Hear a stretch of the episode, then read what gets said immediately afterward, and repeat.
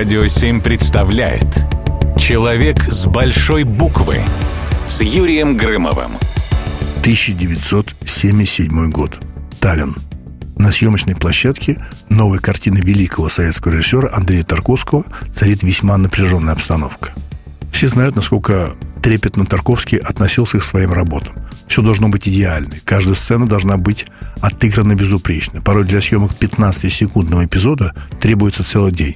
Трава в кадре должна быть идеально зеленой. Любая жухлая травинка вручную удаляется из кадра. За картинку отвечает проверенный человек, оператор Георгий Рерберг, который уже работал с Тарковским над фильмом «Зеркало» и получил от критиков очень хорошую оценку.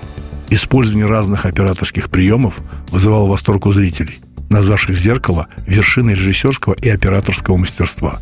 Вот только в этот раз человек за камерой не в духе. Сталкер.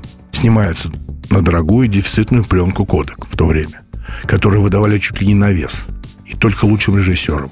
Каждый кадр здесь бесценный. Но Тарковский как будто не понимает этого. Дубль за дублем он уничтожает дефицитный материал, что в итоге приводит Рерберга в бешенство. Он ругается с Тарковским и больше никогда с ним не общается. Тарковский распорядился уничтожить весь отснятый материал Рербергом и начинает снимать фильм заново с новым оператором. Георгий Рерберг, как и многие гениальные творцы, был непростым человеком. Понимаете, простым, непростым, неправильная формулировка вообще. Когда кто-то говорит, что трудный характер был у Рерберга. Я вам скажу такую вещь, что характер он или есть, или его нету. У Рерберга был характер и талант.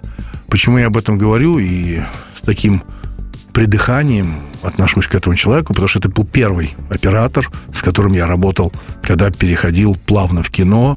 Это все очень ярко в моей памяти. Я помню, как мы сидели на кухне, много выпивали, говорили о Тарковском, о кино. И я скажу такую вещь. Да, он был очень резкий, он там мог что-то кинуть, с кем-то ругаться. Но поверьте мне, лучше выпивающий Рерберг, чем какой-нибудь зошник, который снимать кино не умеет и не будет.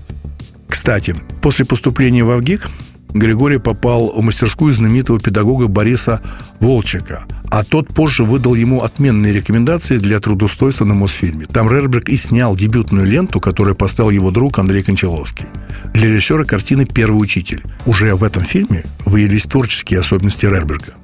Строгость изобретательного решения, композиционная четкость и документальность стиля – эти же приемы Рерберг использует в своей следующей работе, тоже с Кончаловским. История Аси Клячиной, которая любила, да не вышла замуж. Прекрасное кино.